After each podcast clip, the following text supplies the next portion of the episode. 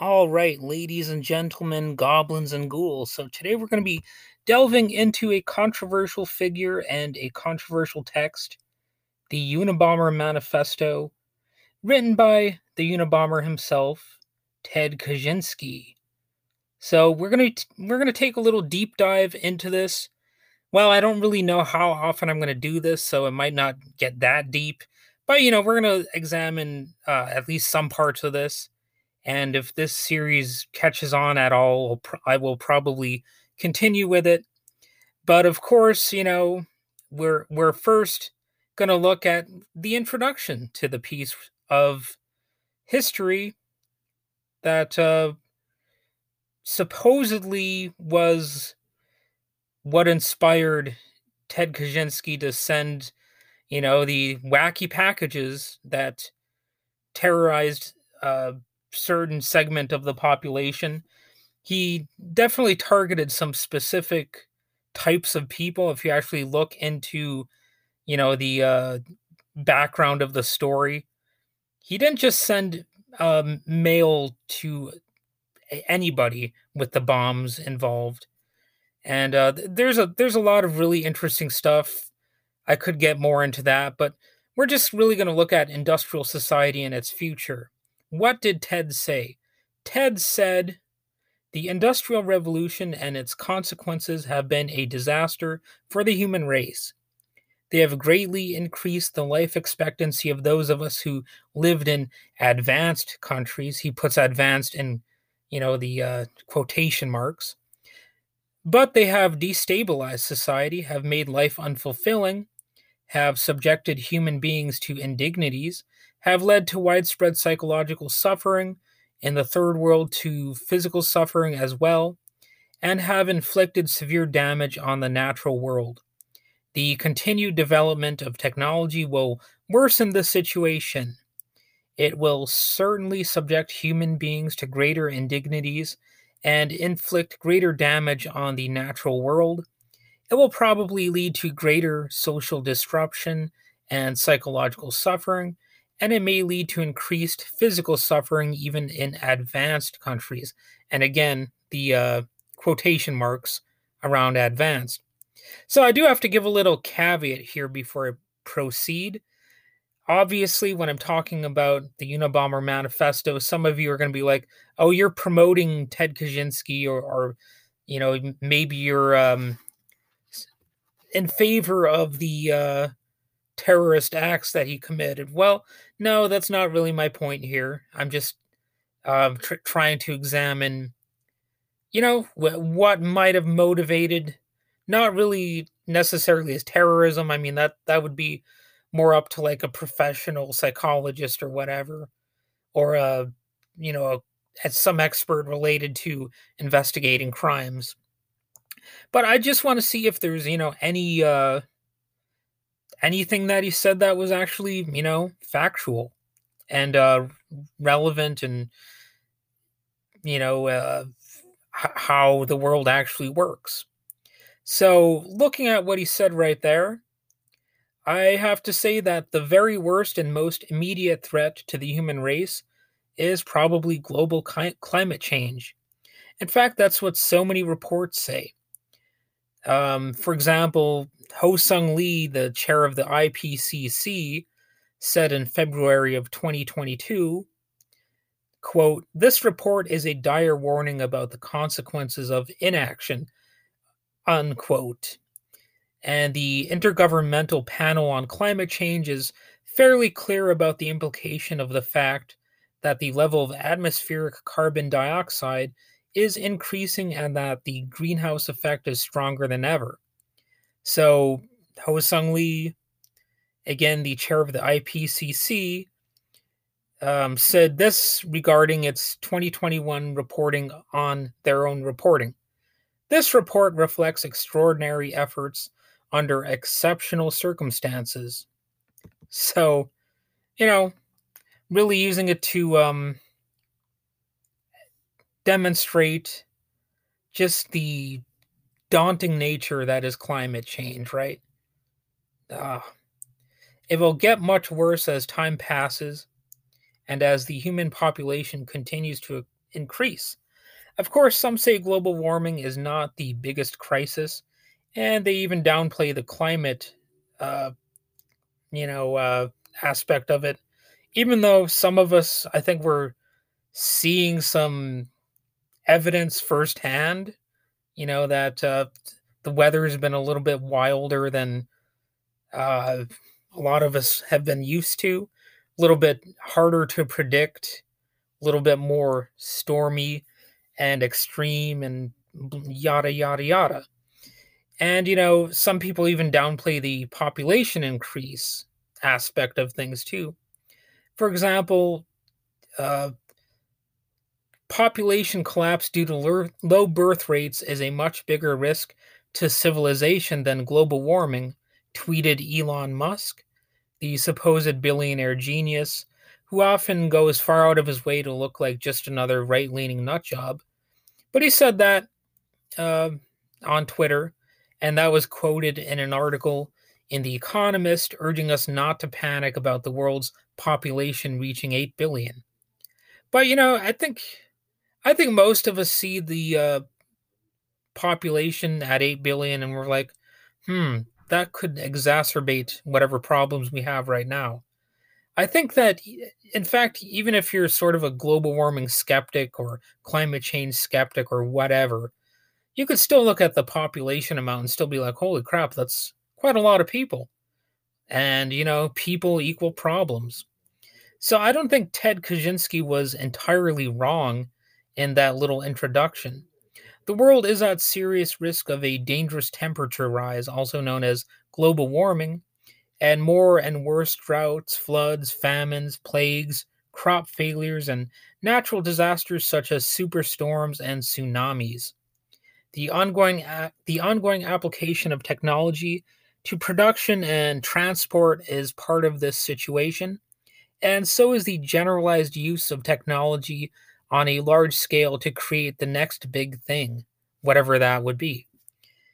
And uh, I think I think you know Ted Kaczynski was not that wrong. I mean, you know, that doesn't mean I support what he did, of course. I have to say that over and over again. But, you know, it's a fact that there are some elements of crisis that his introduction seemed to quite strongly hint at. So, you know, the, the other thing that needs to be mentioned is that humans need freedom and security. There are many good things about technology, you know, good things that technology can do, but these things cannot be separated from the liberty, security, and peace that come with liberty, security, and peace. And I know that's an obnoxious tautology that I just employed, but it's nevertheless true enough, right? You know, it's it's uh sort of like a feedback loop, I guess.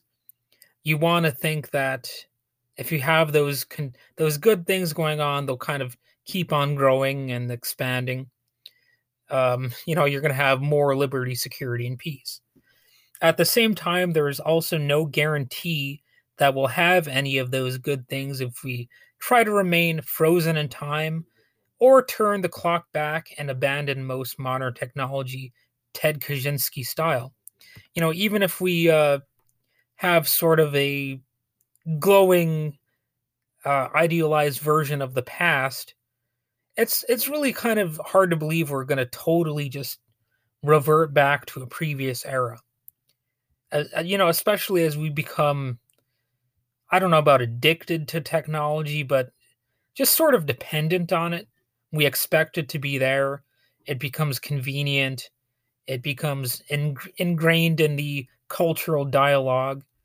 And of course it's just a part of the lifestyle. You know it's what it's what we use. Like if you communicate with your boss on the job you know you're going to be expecting to have a cell phone and all that kind of stuff right?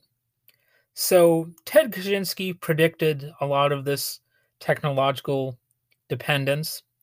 For example i i recall in another part of the manifesto he says that you know, if you're dependent on automobiles, well, that might be all fine and good, but then you have to face the reality of traffic rules, which are practically necessary um, with the advancement of automotive technology and you know you, you'll need road systems you'll need probably you know police to uh, monitor traffic and uh, laws and all of that kind of stuff and licenses um, regulations on uh, the industry that creates automobiles eh, the the whole ball of wax you know he he was right about that and uh, I, I just don't see any anything uh, wrong with pointing out that those all represent problems in their own right. And of course, for all the advancements that you have with being able to get from point A to point B, or you know, even uh, even having the option of doing that, you also have to face the fact that some people actually die um, you know people and animals and and whatever in not only automobile accidents but from pollution related to the uh, ability for human beings to travel. You know i mean it's a pretty uh, obvious fact that the pollutants that we put into the air can pollute our lungs and make us gag you know i mean that's that's one of the funny things about people who deny, you know, that environmentalists have any valid points, well, you're going to tell me that if you have car exhaust going in your face, that you're not going to like start choking and having a negative reaction to that. No, we, we know it's bad. We, we do. But, you know, we, we do it anyway. And that's really one of the quirks of modern industrial society.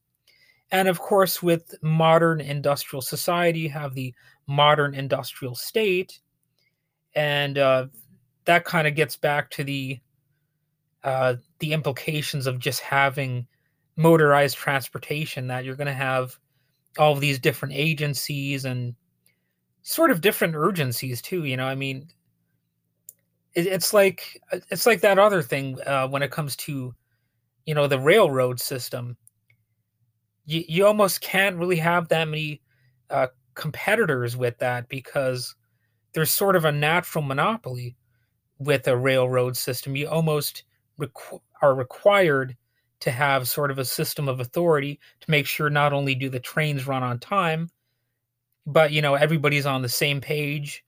You know, there's not a whole a whole bunch of um, chaos involved in you know traveling.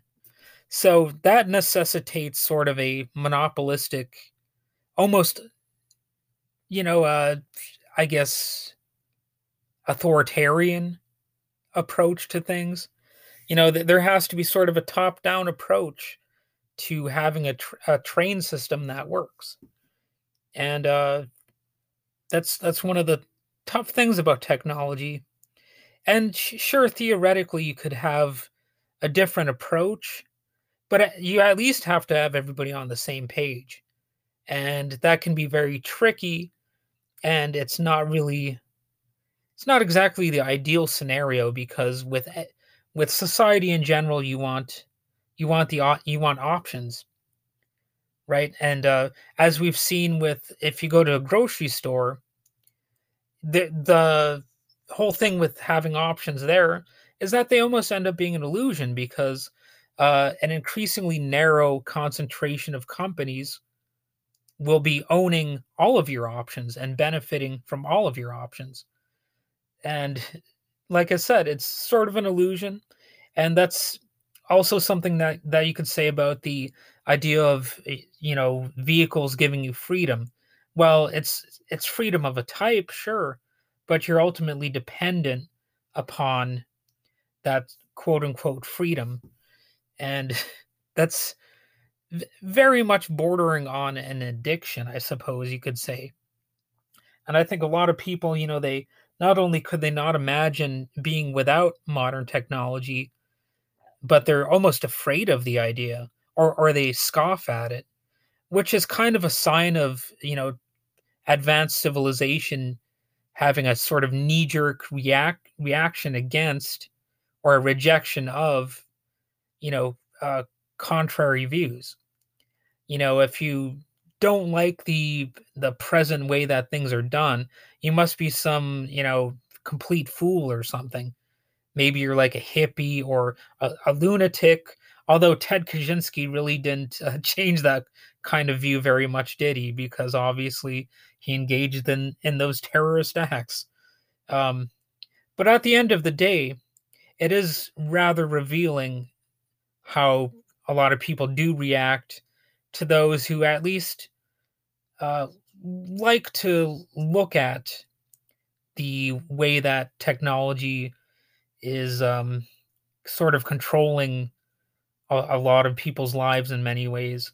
And you know, it's um, it's it's just one of those things. You have to be able to say at the end of the day, well, we should probably question some of these things we're doing because the things that are most common are really the things that we should most be open to uh not necessarily opposing but just questioning.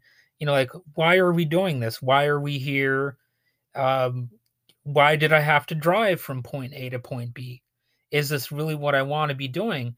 Is this really the healthiest scenario not only for me but you know for the world at large etc etc but of course you can't really be doing that if you're if you're busy just going from point a to point b.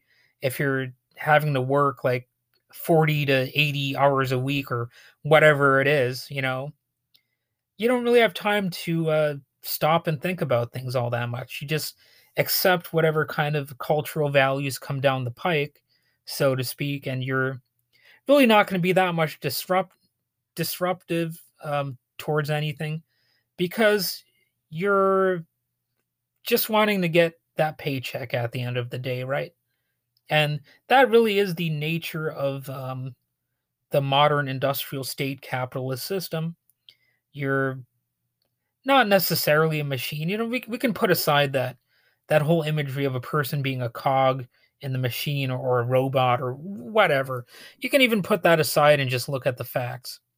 We're not really encouraged to question the industrial system all that much. Human beings do not properly and adequately live or develop unless they have freedom, security, and peace, as I had noted earlier. And that's very much a piece of conventional wisdom for plenty of people, similar to all human beings are born free and equal in Article 1 of the Universal Declaration of Human Rights. So I have to say, if you dart back to what Ted said at the start of this episode, the part that I quoted, I would have to rate it as accurate. You know, it's um definitely not that he was entirely wrong. Obviously, I I just looked at part of what he said, but there's a lot of food for thought just within those few sentences.